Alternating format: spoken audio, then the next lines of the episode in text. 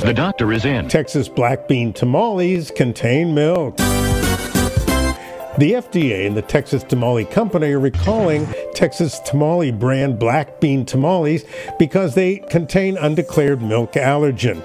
Now, this occurred because Hatch Green chili and cheese tamales were mistakenly packaged in the black bean tamale bags. Affected is lot number 17023 with a best before date of 619 2025. The tamales were sold at Trader Joe's stores in Alabama, Arkansas, Colorado, Kansas, Louisiana, New Mexico, Oklahoma, Tennessee, and Texas. Do not consume the tamales. Return them to the point of purchase for a full refund.